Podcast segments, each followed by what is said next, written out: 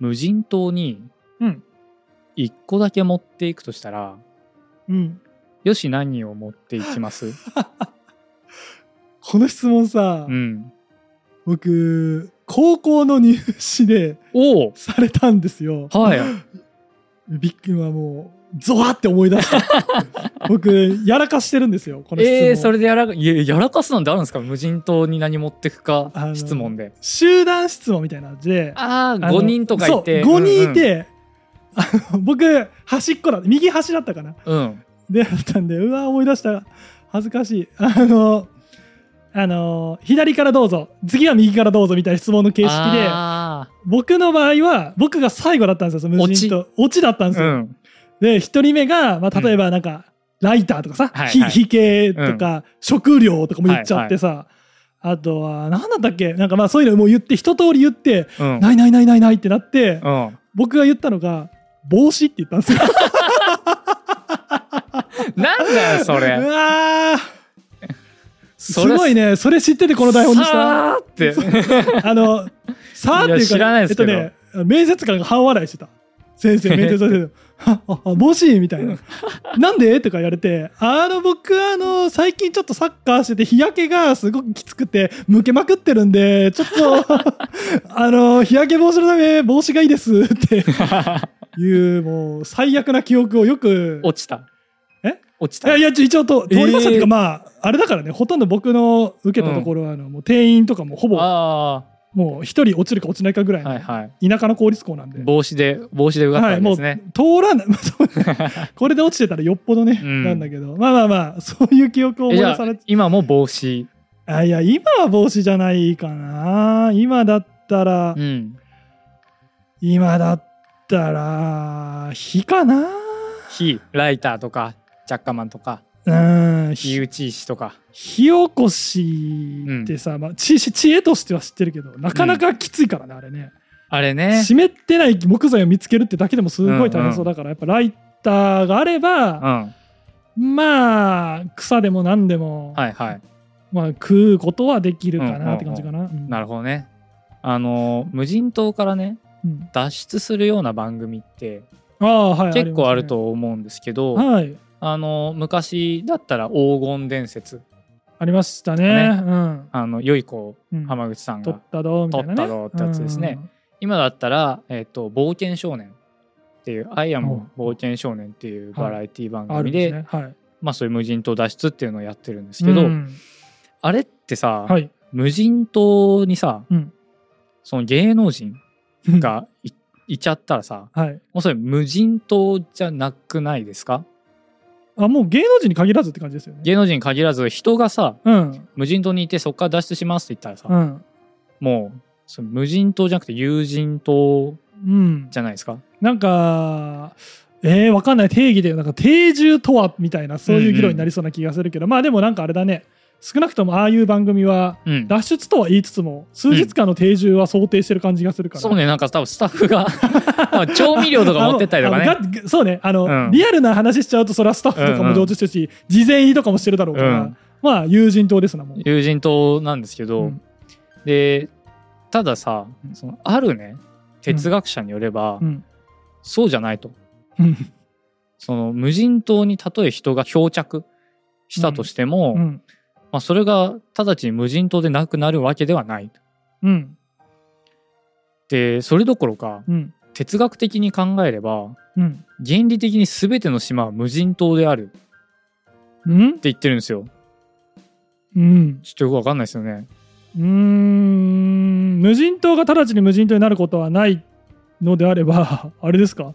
皆人類はアフリカから来たからあ違う違うそういう話じゃない。ですか。そうい。う話じゃない。そういう話じゃない。そういう 話じゃない。あ、うん、と思うんですがはいはい。今回はこのなんか無人島に関する哲学者の考察、あもうガチで無人島はい、今言ったのはあのそその哲学者の思想を僕が無人島に例えて言うとじゃなくてじゃなくてマジで無人島の話をしてる。マジで無人島の話をします。えー、面白い。はい。今回はですね、はい。こちらですね、えードゥルーズ。ドゥルーズ。ドゥルーズの、えー無人島の原因と理由というですね著作がありましてそれをちょっと扱っていこうと思うんですがはい。結果として先にお伝えすると、うん。よく分かりませんでしたという結論になりました。読んでみたけど。はい。む、ずい、あのドゥルーズ哲学のうん。難しさうん、というのをちょっとお伝えする回にしないたいと思うんですけど、あなんか逆に哲学っぽいというか、なんか正しい姿勢な気がします、ね。なんか。はい、ちょっとはい。いろいろ調べていろいろ見たけど難しかったですっていうのを正直に告白する回ああいいと思いになります。はい、まあそのね慶喜と話し合ってうん、まあなんか理解もしかしたら慶喜からパッとこう光るアイデアがあってああそうかもってなるかもしれないんで、はい。ちょっとそれをこうやっていきたいと思いまわすかりました。はい。で難しいポイントうん。なんですけどうん。ちょっと3つぐらいですね。にちょっとどこが難しいのかということを、えー整理してきました。はい。でね本文が難しいというのが第一のポイントです。うん。丸一本文が難しいね、本文が難しい。言葉が難しい言葉がが難しいんですよでこのサイズのね普通の文庫本。そうだね、で、えー、と特に文字が小さいとかでもなく、うん、なんとね10ページぐらいの文章です。これは短編集みたいになっててそういうことか。もう10ページしかありません。この無人島の原因という理由は。無人島の原因は10ページぐらいしかない。おおもうね今見てますけどまあ別にうん。極端に文字が小さいわけでもなく。ですよね、うん。これあの僕があのじっくり読み切るのに、えー5時間ぐらいかかりました。10ページで。うん。マジか。うん。2ペ ,2 ページに1時間使ったそうですね。はい。っていうぐらいですね。まあ難しいんですね。はい。じゃあ具体的にどういう文章が書いてあるのかというですね、はい、この本の最初では地理学者が島をどう分けるか。うんっていうことから始めるんですけど、うん地理の学者ですよね、まあ、普通に、大陸から分離された島とうん。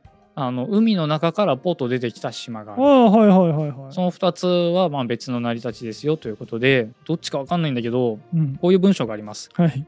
一方の島が思い出させることは海は大地の一番高くにある構造のほんのわずかな沈下に乗じて上にあるということである。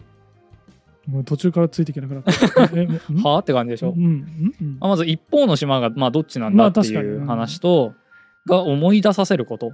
は海は大地の一番高くにある構造のほんのわずかな沈下に乗じて上にあるということである。あ 今ね段階でやってるのはまあまあいやえっと合ってるか分かんないけど今な,、うん。ん、なんかお追ってことは今2回目でできたけど、うん。2回も追わすなとはちょっと思っちゃった。けどねなんかね、いやこれね2回で分かるぐらいだったらまだうん。まだいいんですけど、まあ、例えば他にも、はい、人間は島が示すものを忘れることなしに島には住めない。え島は人間の前にあるか後にあるかである日本語で書いてあるのに 全然意味がわからないんですよ。うん。は？ににどういうこと？人間？まだまだありますよ、はいはい。人間の飛躍が彼を島に運び去る。その飛躍は島それ自体を生み出す二重の運動をやり直す。あお分かんないね。わかんないもううん。なんかちょっと諦めちゃったね途中。うん。あのねこれもともとなんかとある雑誌の、はい。なんか無人島特集とかっていうなんかいかれた特集。ああなんか日本でも大和警告者とかでやってそうなね無人島特集に載せる予定だった、まあ原稿らしいんですけど予定だったんですそう。で実際ちょっと載らなくてうん。どういういきさつがあったかっていうのはちょっとどの本にも詳しくえー。載ってなかったんですけど、ね無人島特集ってなんだよって感じですけどね。で哲学者のそう、ねお願い寄稿をお願いしたっていうのも、うん何を求めてた何の雑誌で そうね。どういう特集を組もうと思ってたんだっていそううねだね。話ですけどこのドゥルーズさんうん。この文章何歳ぐらいに書いてたと思います？えごめん勝手にうん。もドゥルーズ。うドゥルーズ見たことないですけど、うん。まあ40代ぐらいの白人男性みたいなのを思い浮かべてました僕。ああはい勝手にはい。はい、この人ねこの文章をうん。多分ですけど28歳ぐらいで書いてます。えー、俺より年下だ。僕もね今年27になるんですけど。あと1年でこれ書けるようになるってえことか、あー無理だね。無理だね。無理だよな。これをね20代で書くっっていう、うん。まあ、凄さ？確かにな。でもあの大谷翔平もああそうか。28だっけ？ああ WBC 優勝しましたね日本おめでとうございます。すごいね。大谷さん確か28だった気がする、うんうん。確かにそれぐらいだったように思います、あのー。なのでもう哲学界の大谷翔平。ってことなんだね。ということそれは分からんわ、う、うん。んこれ本当に分かんなくて、うん。多分一文一文があのすごくね濃密なんですよ、うん。あの小栗虫太郎の国士舘殺人事件って知ってます？全く小栗虫太郎さんは分からない。ですすいません。あの日本でなんか探偵小説のはい。三大奇書その奇抜な書うんうんでその小栗虫太郎さんのその国士舘殺人事件もうん。うんその中に入ってるんですけど、えー。はいあとドグラマグラ。ああとか。ドグラマグラは聞いたことある、その系列ですね。頭おかしくなる系ねそ読んだら、うで僕国士舘殺人事件うん、読んだんですよ。おだからこうなったのか。違う違う違う。違う違う。僕は、はい。あの常人の方で、はい。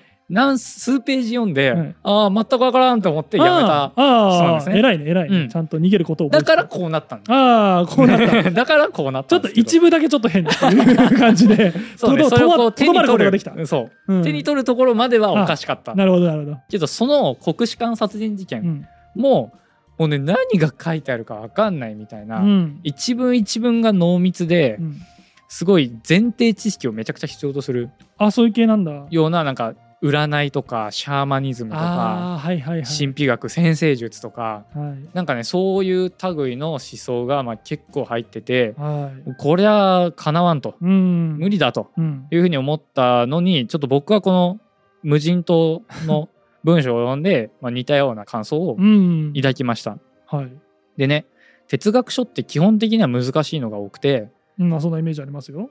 3回読んでまあ分かるかどうかみたいうな、ん。うんというねあのそれぐらい難しいんですけど、はいドゥルーズはその中でも特別難しい。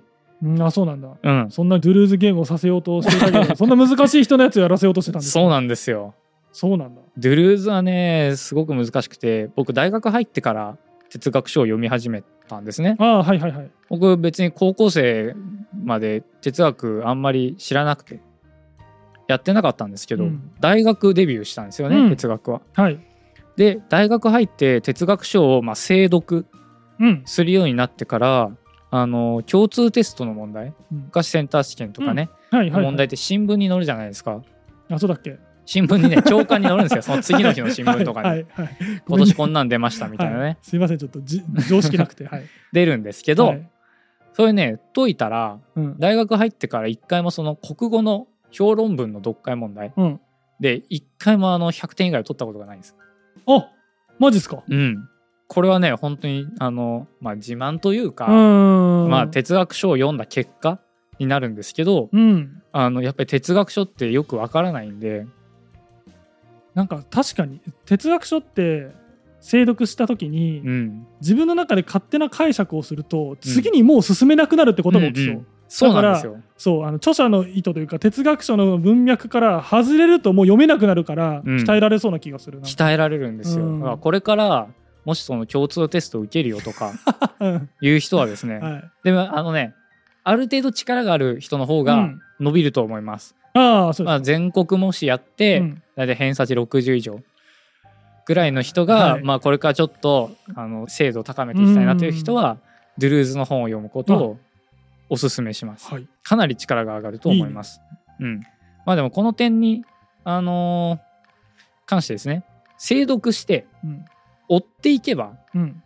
そのあここ主語がどうなっててみたいな一方の島って書いてるのがどっちでうんみたいなのをちゃんと日本語として読んでいったりとかうん。あと解説書を読んだりとかすれば、うん。まあまあまあこんなこんな感じかな、うんこの一文は分かんないけどみたいな感じにね、まあ、なるなってある程度の内容は分かったりする、はいはいはい。ですけどちょそれより先に行けない。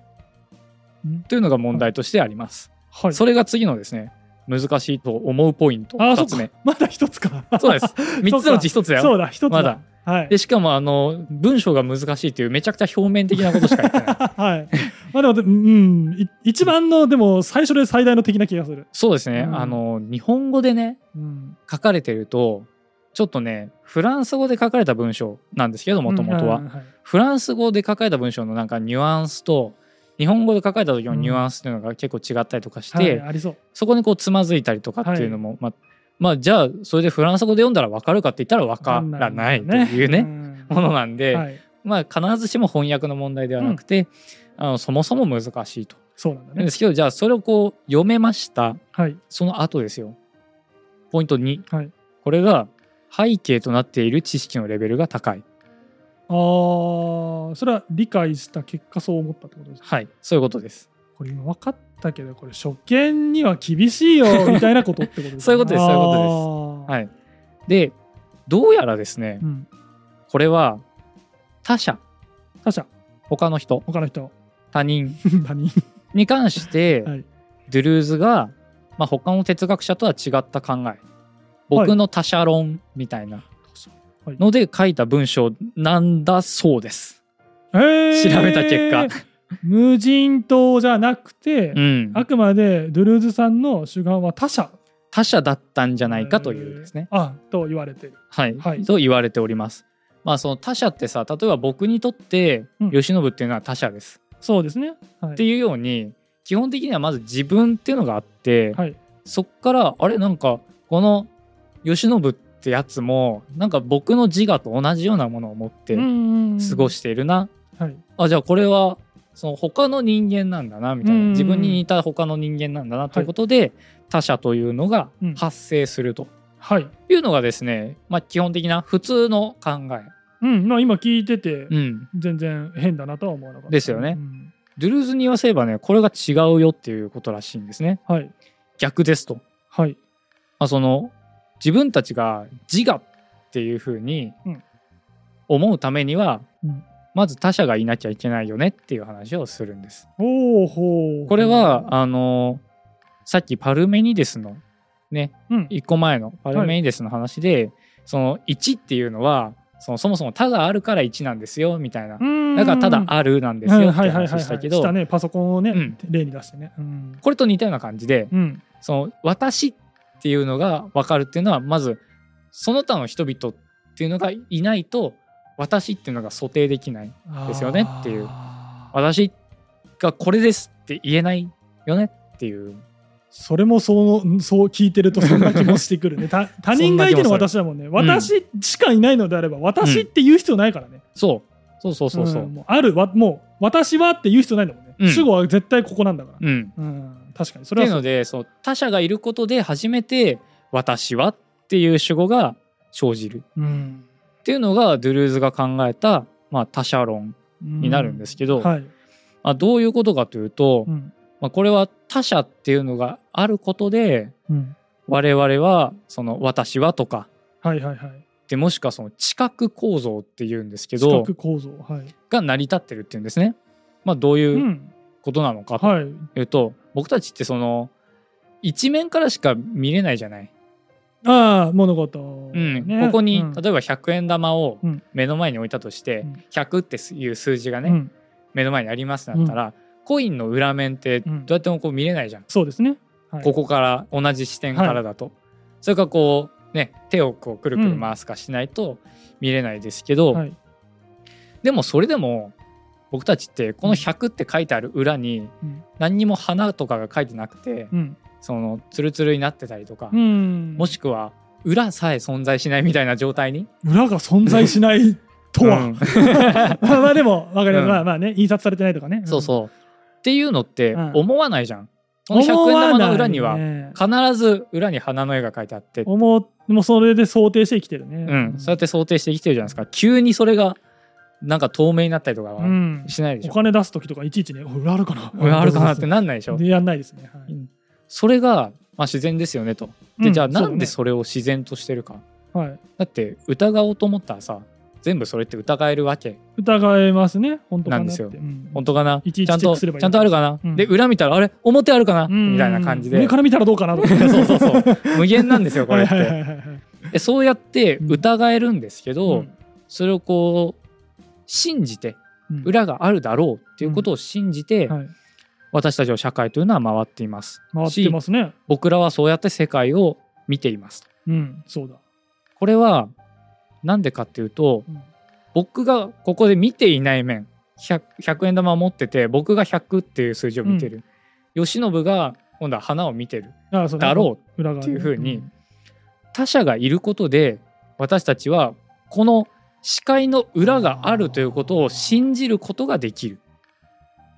あーまあなんかわからないけどうん。わかる なんていうか、うん。いやわからない今ちょっとね貧弱な知識で変なことはいはいをしたんだけど、なんかあ、いいよ。インターネットのセキュリティをどう担保するかみたいなのおお、うんなん。かブロックチェーンとかのさなんか考え方の発想ってなんかそんな感じなのかなと思ったけどなんかすげえさっきから曖昧なことしか言ってないのでもしかしたら貯金貯金されてるかもしれない。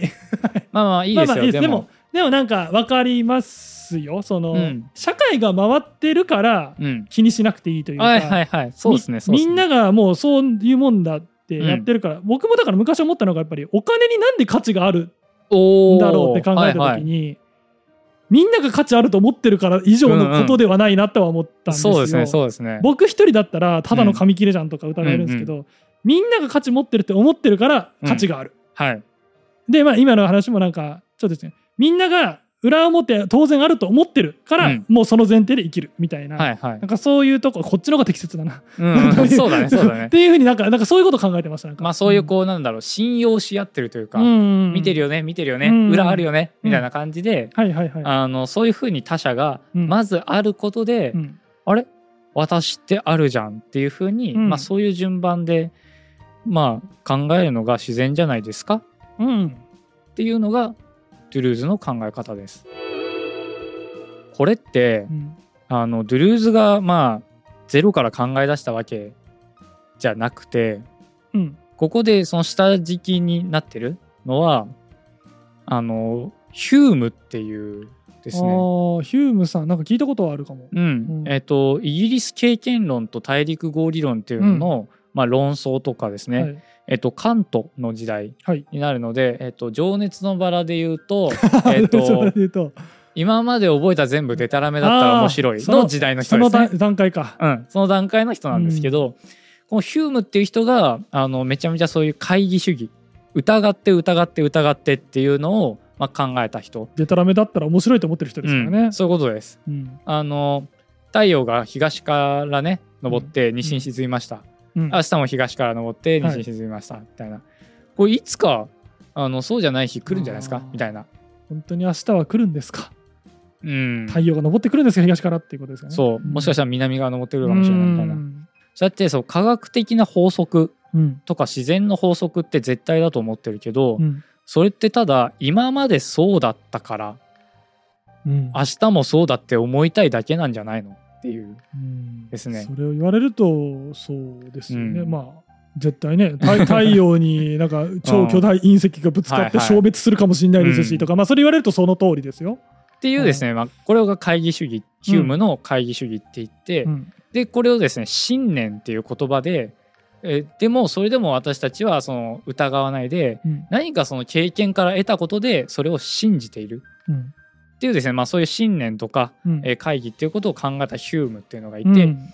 でそのヒュームと対立してるのがその大陸側にいたデカルトとかですね、うんまあ、カントもまあそうなんですけど、はい。カントはこうヒュームの考え方にうわ何その考えかっけえってなってえー。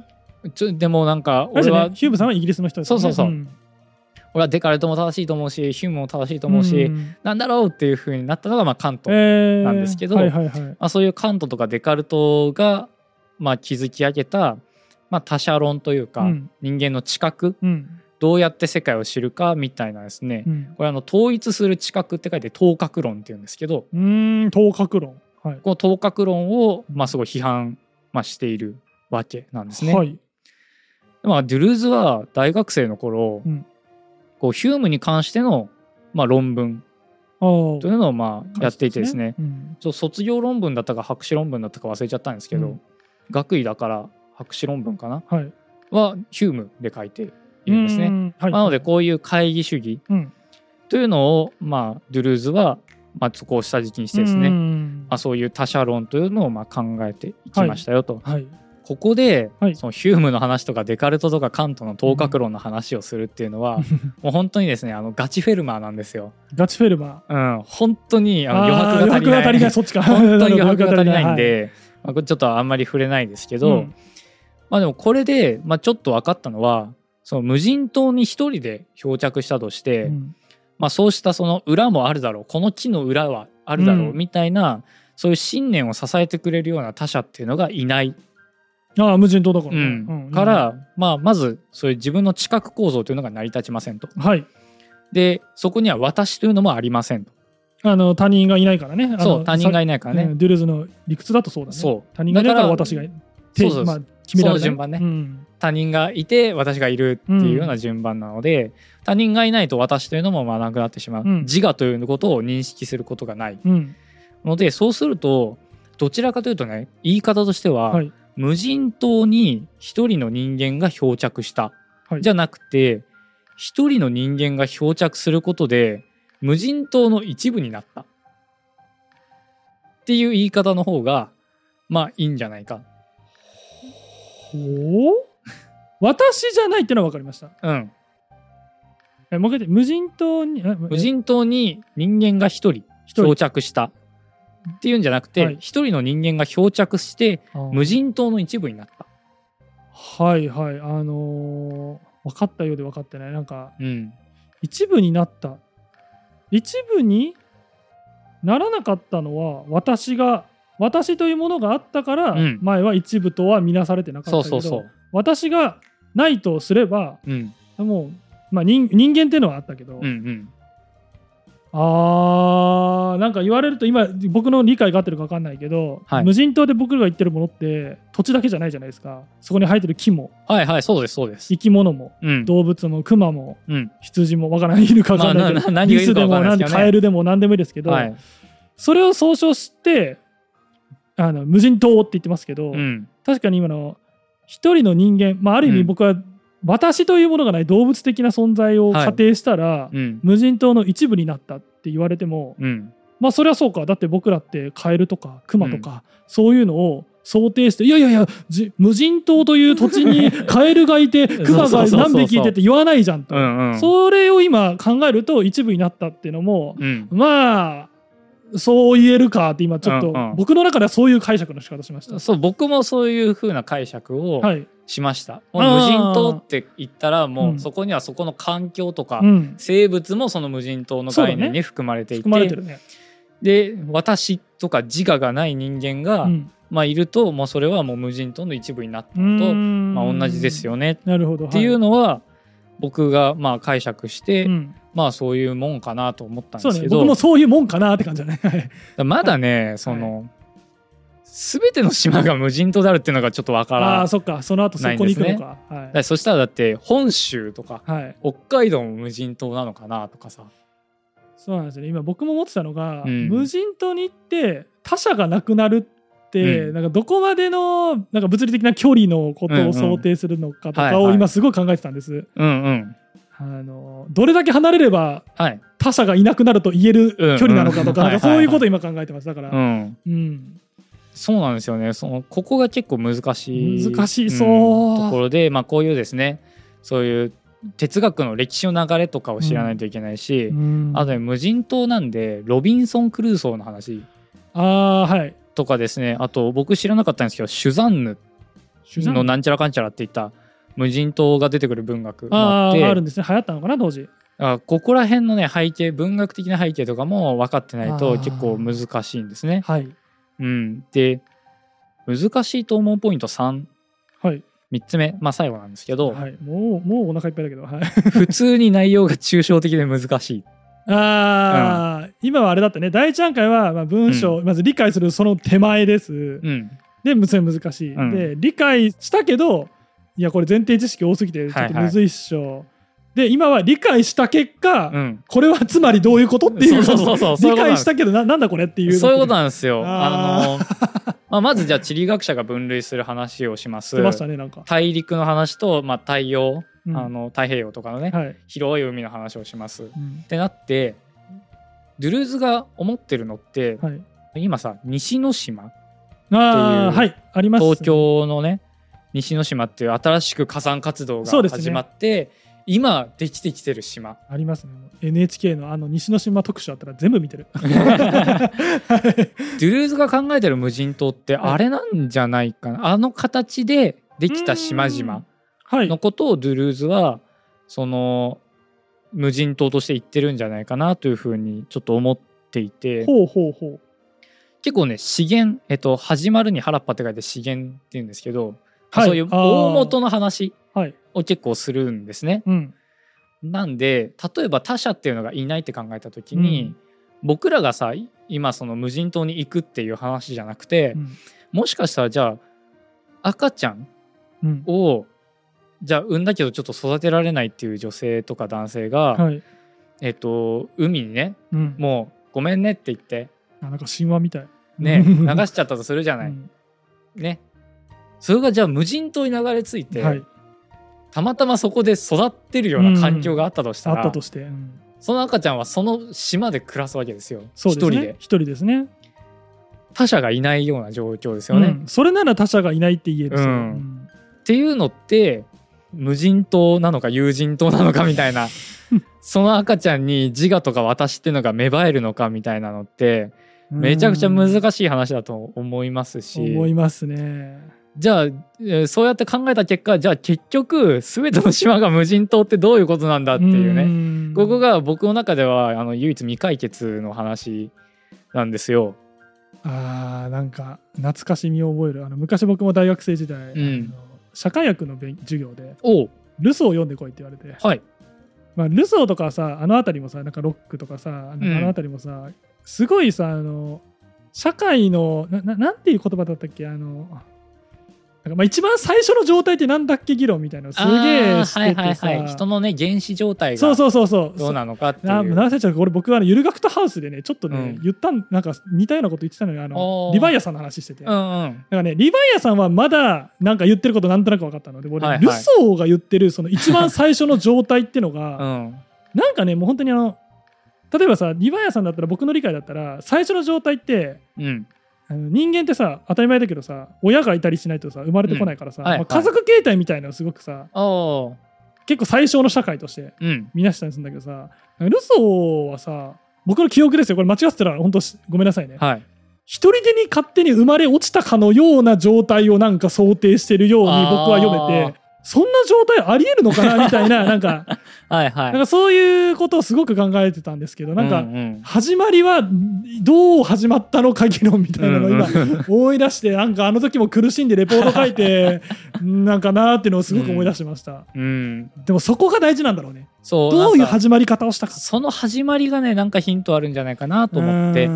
で、僕いろいろ読んだんですよ。はい。えっと、千葉雅也さんの、はい。えっと、動きすぎてはいけないっていうですね、うん。あのドゥルーズの研究所があるんですけはいど、はいはいはい。まあここではよ有名な方ですよねあのメディアとかであそうですそうです、はいはい千葉雅也さんは結構有名な方なんですけど、えっと、動きすぎてはいけないっていうので、うん。無人島っていうのは人間の想像力についてのメタファーで大陸っていうのがそういう外の世界のコミュニケーションが必要な、まあ、外にある自分の外にある世界はい。を示してるっていう読みをしてるんですけど、まあ、はい。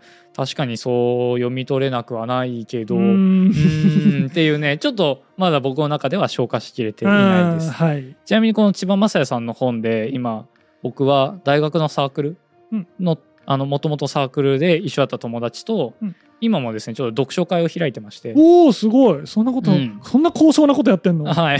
僕がいるスプラトゥーンとかしてるそうですそうです。そう あの1ヶ月に1回集まって、えーこすごい。の千葉雅也さんの本を一章読むっていうですね。読んでこの書の内容どうどうかっていうことを検討するっていうです素ね晴らしいね。あのやつをやっていてこれあのめちゃくちゃいい活動なんでサポーターコミュニティでもちょっと今後ねやりたい。僕もなんか哲学者はちょっと難しいかもしれないけど、なんか生き物のねなんうんうん。か古典とされてるけど一回も読んだことないやつとかは、なんかりんみんなで臨読会みたいなのしてみたい、ちょっとねまあやってみたいんですけど、うんあまあまあすそういう本がありまして。はい、であとはね国分光一郎さん、僕ははい、うん。の、えーと「ドゥルーズの哲学原理」っていうですね、本がありまして、はい。まあ、そこではカントの、まあ、超越論的頭角を批判したものとして語られています。超越論的頭角、うん。頭角はなんかそうですね。統一された、はい。えー、統一するための感覚って言った方がいいかもしれないんですけど、まあ、難しい感覚だね、うん、超越論的っていうのはね、はい、えーと、アプリよりって言われたりすることが多いんですけど、はあはい、生まれながらにして持っているもの経験する前に持っているもの、えー、を、まあ、超越論的、えー、頭角っていうふうに言うんですけど、はい、まあ、ドゥルーズはそれを批判してるんじゃないか。この無人島というもので。はいえー、でこちらちょっと持ってきたんですけど、はい、こちら山内史郎さんの、えーと、ドゥルーズのですね、えーと、内在性の刑事情学。とい。うまあ本があるんですけど、はい、まあ、ここでもですね、まあ、大体国分読解と国分説と、うん、まあ、同じようなですね、まあ、カント批判なんじゃないかっていうようなですねいう話はしています。はい、うん、でいろいろ調べて、はい、いろいろ読みましたけど、はい、結局よくわかんないです。まだ自分の中で腑に落ちてる考え方がでない、ないですね。出来上がってない。で、例えばね、僕はちょっと最後にこう考えましたっていうことを言って終わりにしたいんですけど、はい、例えば僕らって日本ってさ、天気予報とかの地図でさ、よくあの形で見るじゃん。見る。けど、あの、伊能忠敬みたいに全部歩いたわけじゃないし。そうだね、確かに。この日本っていうこの国の全体を知らないじゃないですか。知らないね。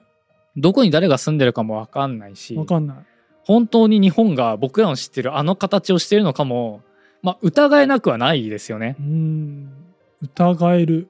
うん、で実際に最近その新しく地図作りますってなって衛星写真見てみたら島の数が2倍ぐらいに増えたっていうのあったじゃないですか。ニュースありましたね、うん、なんかものすごい増えたんだよねそうそうそう。2倍とかじゃなかったよね、うん、あれ2倍とかだったから2倍とかだったなんか数個とかじゃないレベルで、ボンって増えちゃった。ボンって増えたんで、うん、つまりだからそれまでも私たちは日本の正しい形を知らなかったんですよ。そういうことですね、はい、でまだまだ例えばもうちょっとね高精度のやつやったら、うん、ここに川あったんだみたいなのあるかもしれないし。そうだね、うん、それはいっぱいあると思う表面上ね、うん、あの木で隠れてたけど実は変わりましたとか全然あると思います。っていうふうなねものがあるので日本っていうこの国のがどんな国なのかっていうのを知らないじゃないですか。まあそういう意味では全然知らない。もともと怪しいけどもっと怪しくなってるって知ることすらできないですよね。あ無理です無理です。一気に日本全体を見るっていうのは無理ですよね。絶対できない、はい。うん、でなので僕らはこういう日本という島に住んでますけど、はい、まあ、どれだけそういう他者がいたとしても、うん、この知らない事態っていうのが解決することはない。ないね。どれだけ知り合ったとしても日本の全国をくまなくその見てやることっていうのはできない。うん、からつまりあの僕らがそういうふうに日本に住んでるって思ってるけど実はまだその自我とか私っていうのが完全な形で再現、うん、再現というか発生はしてないのかなっていうまだまだ知らないことがあるから信念の状態にとどまっているのかなっていうね。つまり全部無人島っていう、ね、そうそうそう。かな？なるほど。他者がいて自我があるって言ったけど、うん、その他者っていうのが、もう数多すぎて、うん、まあ、本当であれば一人とかであれば他者が、うん、まあ、その人が他者です、うんうん、でじゃあ私ですだけどその他者ってもういくらでもいて絶対その人たちとみんなと知り合うことができない状態では、はいはい、全員の他者みたいなのを想定した状態での自我みたいなのは作れない、うんうんうん、作れないってことはまだ、えー、っともしね他者が一人だったら自我があります。ここは友人島です、うん。はい、だけど他者全員と知り合うことができない自我が完全な形ではまだ出来上がってない、うん、つまり有人島と言えない、うん、みんなみんなそうでしょ？じゃあもう全部の島は無人島。そうね。かな？僕もね それと似たような解釈なんだけど。ちょっとだから難しいって話ですよねそう。そう。つまりね結局難しいっていう話なんですよ、うん、うん、だからあのまあこうやってまあいろいろ話してって、あの頭を悩ませていくのが本当の哲学 そうかもね。ですね。今なんかちょっと分かってないけど哲学やってる感あった、うん、自分の えー、今回はですね、うん、えっ、ー、とまあこの台本昨日書いたんですけど。実はそうなんですよ彼、はい、5日前ぐらいに1本も書いてない状態から1日で5本ぐらい、はい、5, 本 ,5 本書き上げましたからね、はい、なんですけど、はい、台本が切羽詰まって、うん、締め切り間に合わないからまあ分からないで出しちゃおうっていう感じじゃなくてですね、うん、もう一月ぐらいこれ考えて、はい、分かんなかった。それは僕もあの分かってます。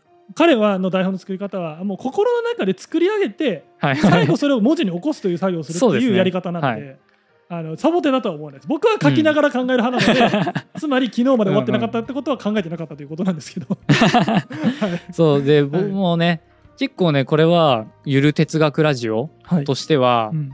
禁じ手を使ってしまったなという自覚はあって。